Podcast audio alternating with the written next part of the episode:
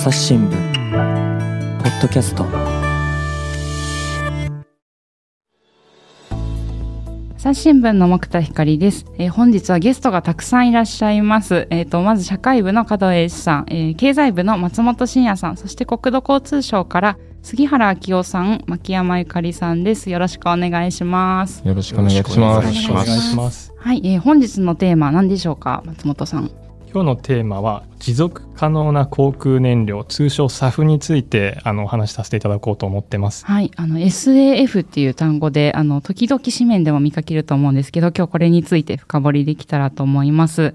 えっと、ゲストのお二人、あの、簡単に自己紹介もお願いできますか？はい。では私から、はい、えー、国土交通省航空局カーボンニュートラル推進室の、えー、杉原と申します。よろしくお願いします。お願いします。同じく国土交通省航空局カーボンニュートラル推進室の牧山と申します。よろしくお願いします。いや、あの、こういう航空戦略室っていうまさに今回のタイトルとこう近い、そういう室があるんですね。そうですね。あの、最近できた部署になってまして、えー、昨年度の4月ですね、うんうん、えー、で、カーボンニュートラルを推進しなきゃということで、新たに組織されて、今、10人ぐらい、はい、働いてますね。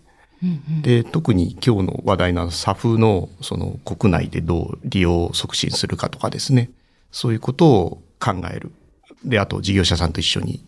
いろいろそういう施策をやっていくっていう部署になってます。入庁とかはそれぞれ皆さん何年ぐらいからなんですか？あ、私、杉原はですね、実はですね、民間からの出向で、その室ができた時に来ていて。そうなんですね、はい、そうなんですね。元は、ちなみに？I、IHI っていう、はい、あの、メーカーで、私あの航空機用のエンジンの開発とかを割と長くやってたんですけど。そうなんですね、うん、でなんか航空つながりではあるんですけど SAF とかは全然知らなくてですねあの毎日が勉強ですっていうとこですね。はい。秋山さんは？あ私はえっと国交省に入省して5年目の職員になります。でカーボンニュートラル推進室には、えっと、今年の7月に着任しています。じゃあもうまだ半年も経たないぐらいですね。ちょうど今日で4ヶ月ぐらいです。いや今日皆さんであのぜひサフについてお伺いできたらと思います。で、ちょっと早速なんですけど、まず皆さんもですね、緊張されてるかもしれないので、ポッドキャストの出演ということで、ちょっとクイズで肩慣らしというか、あの、できたらと思います。えっ、ー、と、クイズ答えていただきますので、ちょっとお聞きくださいね。えー、今日のテーマになっている SAF なんですけど、コンビニや飲食店から出るあるものが原料として注目されています。4択あります。A、使用済み天ぷら油。B、プラスチック容器。C、使い捨ておしぼり。D がレシート用紙です。リスナーさん皆さんど、どれだと思いますか？ちょっと考えていただいて。はい。では、お二人からお答えお願いします。せーの。A。なんか当たり前でしょみたいな顔されちゃいました。そうなんです。あの、使用済み天ぷら油からできる燃料ということで、初めて知った時は、へえという感じでした。というちょっとクイズから始まって、じゃあ、あの、このテーマ深掘りしていこうと思います。パスしていきましょうか。あの、進行の方。質問自体は角さんから。えっ、ー、と、最近ですね、あの、テレビや新聞で時々この、サフのニュースを耳にする、目にすることもあると思うんですけれども、そもそも SAF というのは何を意味しているのでしょうか？はい、えっと、SAF とは、えっと、持続可能な航空燃料のことで、英語では Sustainable Aviation Fuel。その頭文字を取って SAF で SAF と呼ばれています。で、まあ、廃食油だったり、あとは木質バイオマスだったり、あとはサトウキビなどを原料としています。あの、さっきのその、なので、天ぷら油とかだけじゃなくて、本当にいろんなものから作ることができるんですね。はい。すいません。えっと、各国に様々なこう原料を使ったサフの開発が今ちょうど行われているところです。なるほどですね。航空業界ではその、カーボンニュートラル、脱炭素の切り札とされていると伺っているんですけども、なんでそこまでこう期待されているのか教えていただいてもよろしいですか？じゃあ、これは私から、えー、っとですね、まあ、あの、車とかだと、まあいろいろやっぱり脱炭素の取り組み進んでいて、例えばあの、電気自動車とか、うん、もっと言うとこう水素自動車とか出てきてて、あの飛行機でもやっぱりそういうものを使おうっていう研究はやってるんですね。ただあの、例えばあの電気だと、やっぱ今のバッテリーってすごくかさばって重くて、それ積んじゃうと飛行機にも荷物が乗らないとかですね、そういうことになっちゃったりですね。あと水素も、あれ、まあ一見軽いんですが、すごくこう、体積っていうんですかね、大きくなっちゃってですね、うんうん、なんか旅旅客室が水素タンクみたいになっちゃったりですね。だからそういうところをどうしていくか、もうもっとコンパクトにできないか、軽くできないかっていうような研究を今、いろいろ頑張ってやってるようなところですね。で、ただまあ、それでもなかなかお客さんたくさん積んで長距離飛ばすっていうのは、当面さできないんじゃないかっていう感じになっていて、で、その SAF っていうのはですね、あの、基本的に出来上がりはもう今のジェット燃料と同じものになってくるんですね。そうすると、もうそのまま今の飛行機に入れて同じように飛べるっていうことになるので、まあ SAF を使いたい、使わなきゃいけないっていう動きが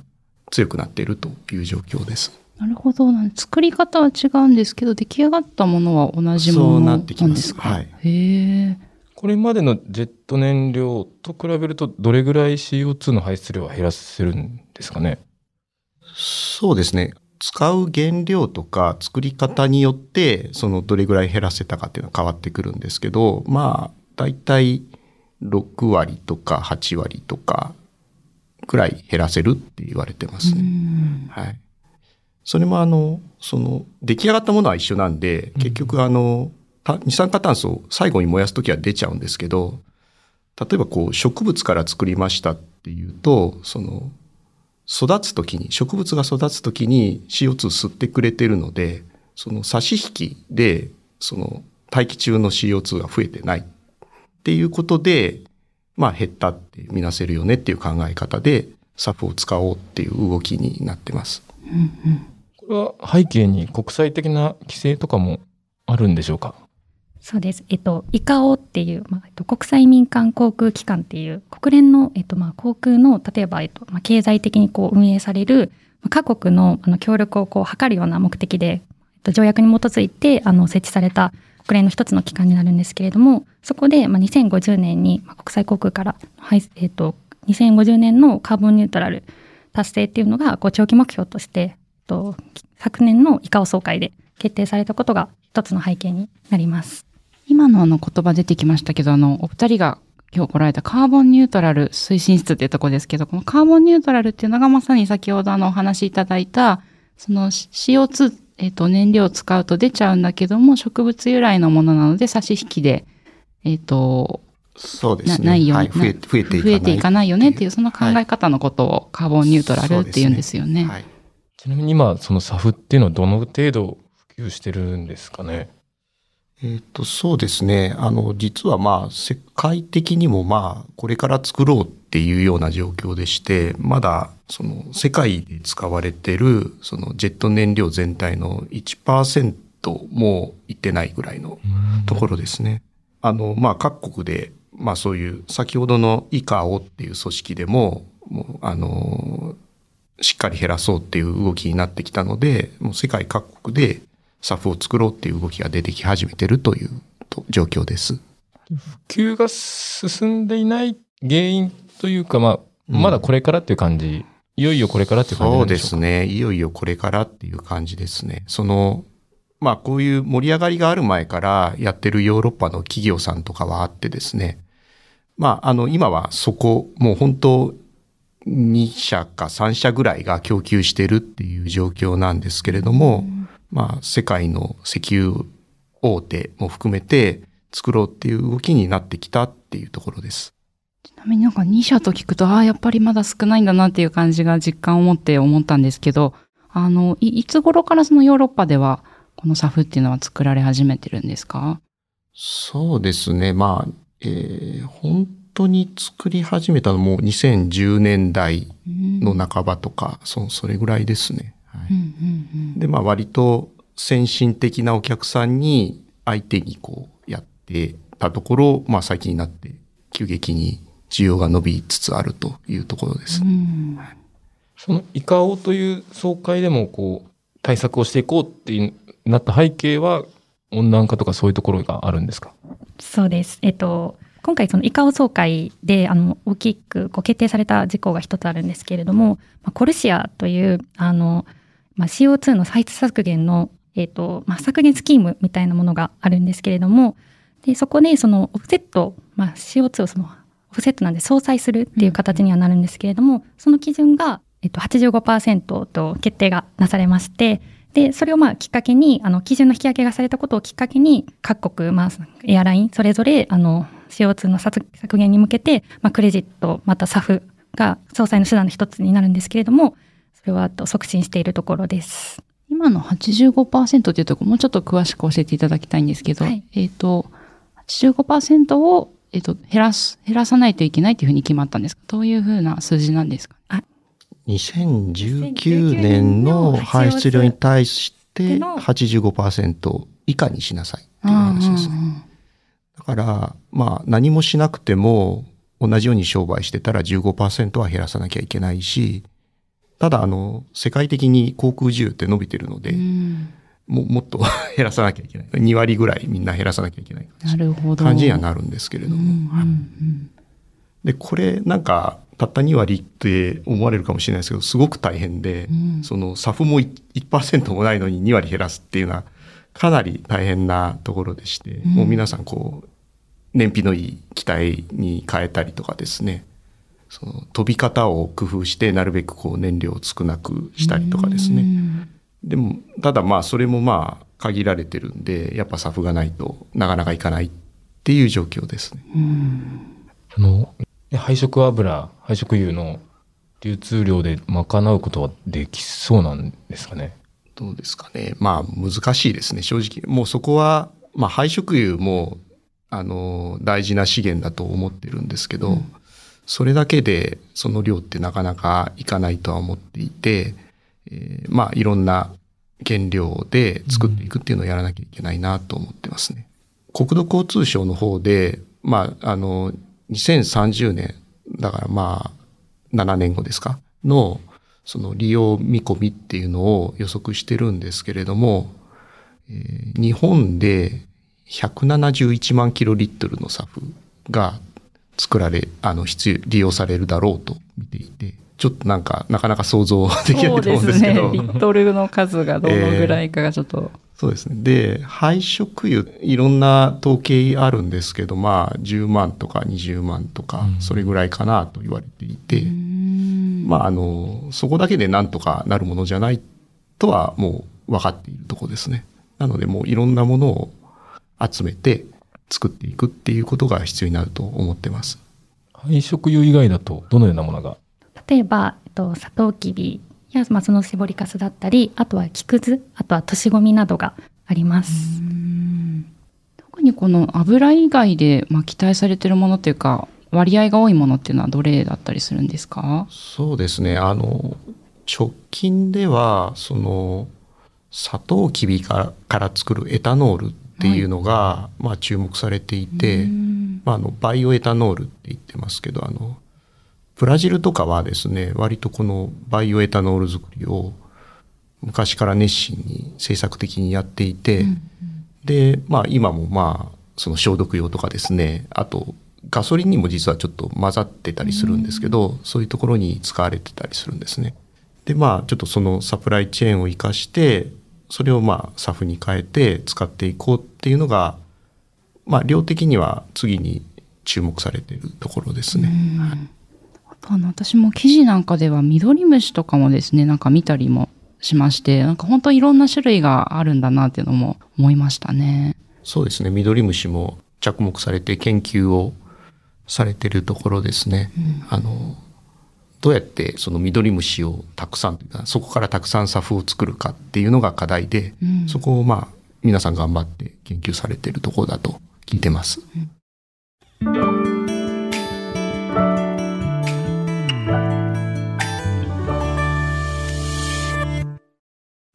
今日の番組の感想誰かと分かち合いたいな。そんな時は Twitter のコミュニティがおすすめです。連日リスナーさんの感想や出演者の書き込みで盛り上がっています。番組をお聞きのそこのあなた。ちょっと作業を止めてスマホを手に取ってみてください。番組をスクロールやタップすると説明文が現れます。そこのリンクをクリックすればお気軽にご参加いただけます。皆さん、ツイッターのコミュニティに入ってくれるかな？いいと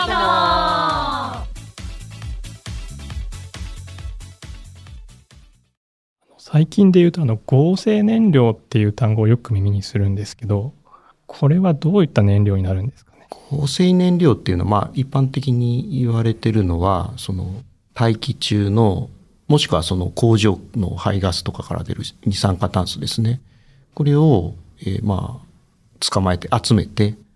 で、あと、水素ですね。水素もまあ、例えばで、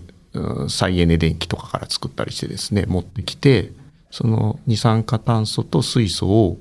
合成して、えー、燃料を作るっていう技術ですね。これも航空燃料として使えるっていうことなんですか？そうですね。はい。その取り組みはあって、今、研究開発、まあ国も支援しながらやっている状況です。ちなみに、この日本の SAF の導入状況は、ちょっと、まあ、欧米よりは進んでないんじゃないかみたいな声も取材してると聞いたんですけれども、国としてはどういう形で支援をされているんですか？そうですね。まあ、先ほども言いましたけど、やっぱりそう、昔からやってる企業がヨーロッパにあって、まあ今はもうそこがもう一社ぐらいが供給できてるっていう状況で、うん、でまあ日本でもまあ先ほど言ったような需要があるので、ちゃんと作らないといけないっていうのは、この燃料製図を所管するですね、資源エネルギー庁も認識していて、で、共同でどういう施策が必要かっていう協議会をやったりしてですね、政策を固めようとしてるところですね。で、やっぱりその、新しい工場っていうんですかね、設備を建てたりしなきゃいけないので、まあちょっとそういうところの支援を考えなきゃいけないなっていうので今、政府内で、まあ協議というか検討しているような状況です。現状ではやっぱりこう輸入のものに頼ってるという状況なんですか？そうですね。うん、サフのそのものは、はい、輸入しか今はないです。若干研究開発で少量作ってる方はいらっしゃって、まあそれを売ったりされてる方もいるんですけれども、うん、商業利用としてまとまった利用っていうと、今は輸入になっちゃってるという状況です。じゃあ本当これから研究が進むかどうかっていうところがそうですね。注目ですね。はい。ただもうそれはもう具体的に動いていて、うん石油会社さんあるところはもう、あの、もう建設に入っていて、えー、それは2025年には、あの、生産開始っておっしゃってますね。で、その後、他の会社さんも26年とか、それぐらいに、あの、作り始めたいとはおっしゃっていて、まあ、具体的に検討を進めているというような状況です。ちなみにこの2030年には171万キロリットルぐらい必要なんじゃないかっていうお話いただいたと思うんですけど、昨年はどれぐらいこう使われたんですかね？まあ昨年、近年では。まあ、あの、ちょっと正確な数字は集めれてないんですが、まあ、まあ、1万いったのかいってないのかぐらいだと思いますけど。はい、じゃあ、あと170倍みたいな。ね。なかなか難しいやっぱ目標なんですね。はい。頑張らなきゃいけないと思ってます。海外の諸国ともいろいろ協議もされてるというような話も伺ったんですけれども。そうですね。例えば、シンガポールとかアメリカなどと、グリーンレーンって言って、あの、サフの、サフを導入した航空機だったり、あとは低燃費剤導入した航空機だったり、あとはまあ感性の面で、と燃料、燃えっ、ー、と、まあ、最適な高度で飛んだりして、CO2 をこう少ないような、まあ、えっ、ー、と、こう、と、航空機と、まあ、えっと、管制と、あと、空港分野で連携して、えっと、脱炭素化をこう、進めるような、グリーンレーン、フライトを指して言ってるんですけど、うん、それを、えっと、各国と協議しながら進めているところです。うんあの国内でのあの実際の SAF のまあ使われ方、まあ、1万キロリットル以下だと現状そういうことだということなんですけども今どういう場所で使われているかっていうところであの、例えば航空大手の ANA なんかが企業向けに企業の出張だとか貨物機用に、まあ、SAF を使いましたよっていうような証明できますよっていうプランを始めてるであるとか、うん、あの、海外のルフトハンザ航空なんかは個人でこう SAF を選べるプランなんかも、あの、始めているっていうふうに聞くんですけど、あの、具体的にあの、どのようなプランになってるんでしょうか？はい。あの、私が聞いてるのはですね、えー、エアラインの、えー、その脱炭素、サフ利用の取り組みを、まあ、応援してる企業さんを募って、で、まあ、その方に対して協力していただけましたよっていう証明書を出すというような取り組みだって聞いてますね。で、その、そういう企業さんってその貨物を運んだりとかですね、あとまあ出張で利用したりとかまあいろんな形があるんですけれども、実はそちら側の方もこう、それを求めてるっていう背景がありまして、GHG プロトコルっていう、どれぐらいその自分の企業活動でその CO2 を排出するかっていう評価をする、まあ制度っていうか取り組みがあるんですけれども、その中で、まあちゃんと、まあ出したやつだけじゃなくて、まあ減らすっていうことも含めて、計画しなさいよっていう話になっていて、で、まあ、こう、国際会計とかですね、こう、金融の世界でも、そういうのをやらなきゃダメだって、こう、求める動きがあるんですね。なので、うちの企業もちゃんとエアラインの SAF の取り組みに協力していて、で、その見返りとしてこれだけこう減らしたっていうことに貢献できてますよというこう証明書をもらうというところがまあ一つ活動として出てきてるっていう背景があります。なるほど。あの、企業向けにはそういうプランがあるということだと思うんですけども、あの、個人向けのルフトハンザの取り組みっていうのはどのようなものなんでしょうか？ルフトハンザの取り組みに関しては、グリーン運賃ということで、を、えっと、試験的に開始しているっていうふうに伺っています。で一番安い航空券航空券だと、まあ、1万円ほど、まあ、高くなるケースもあるようなんですけれども、まあ、SAF の導入のコストを一部こう環境プロジェクトに寄付したりだったりとか、うん、寄付したりもしているようです。まあ、SAF 導入がこう分かるようにして利用者にもこう環境問題についてしっかり考えてもらうことが狙いだっていうふうに伺っています。ルフトハンザっていうのはドイツの航空会社なんですよね。そうです。うんうんうん、そうですね。もう、あの、ご存知かもしれないですけど、ヨーロッパは、やはりこういう取り組みにかなり熱心というか、あの、世論がやっぱり、こう、脱炭素に非常に熱心なところがあってですね、うん、まあ、そういう取り組みもあるのかなと思います。で、さっきあの、企業はまあ、会計とか金融とか、うん、まあ、ある意味、外の圧力があるんですけれども、こう個人のお客さんってやっぱりこう自主的な活動になってくるので、こうよりその皆さんの理解っていうのが求められるところだなと思っていて、で、まあエアラインさんもいろいろこう工夫しながら、いろいろあの理解を請うているというような状況ですね。うん。なるほど。先ほどのこのアナは企業向けのプランで、まあ、このドイツでは個人向けにもこういうこうチケットを選べるようになってますけど、まあ、国内は個人向けっていうのはまあまだこれからという状況なんですかね。どうなんですかね。まあ、あの、考えられてはいると思いますよ。うんうん、まあ、あの、ご検討もされてると思いますね。はい。うんうん、いや、まだちょっとなかなか私も身近でですね、この SAF の燃料を使ったチケットをこう目にしたことがないんですけど、将来的にはもしかしたら増えてくるかもしれませんよね。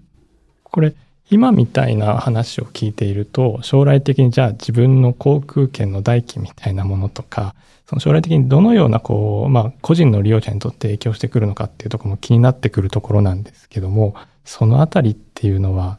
どうなんでしょうか？これはですね、まあ、本当にそこをエアラインさんが悩まれているところで、うん、やっぱりまあ、エアラインさんもそんな好き好んで値段を上げたくないと 強く思っていて、どうしようかなって悩まれてるっていう状況ですね。まず、やっぱりこう、皆さんが皆さんにこう脱炭素が必要なんだとかですね。で、まあ、サフっていうものを使わなきゃいけないんだっていうことを知っていただくっていうのが先決かなというふうにおっしゃってますね。はい。そもそも SAF の値段が現状、その通常のジェット燃料の2倍とか3倍とか、まあ、数倍程度っていうふうに言われていて、で、先ほどお話しいただいたあの、国際基準、コルシアでのにあの来年スタートして、まあ15%、まあ85%にしあの15%減らして85%以下にしなきゃいけないっていうことを考えるともう来年あたりから航空会社っていうのはそのいろんなその SAF を導入したりであるとかクレジットを買ったりっていうところで負担が実際に生じ始めてくると。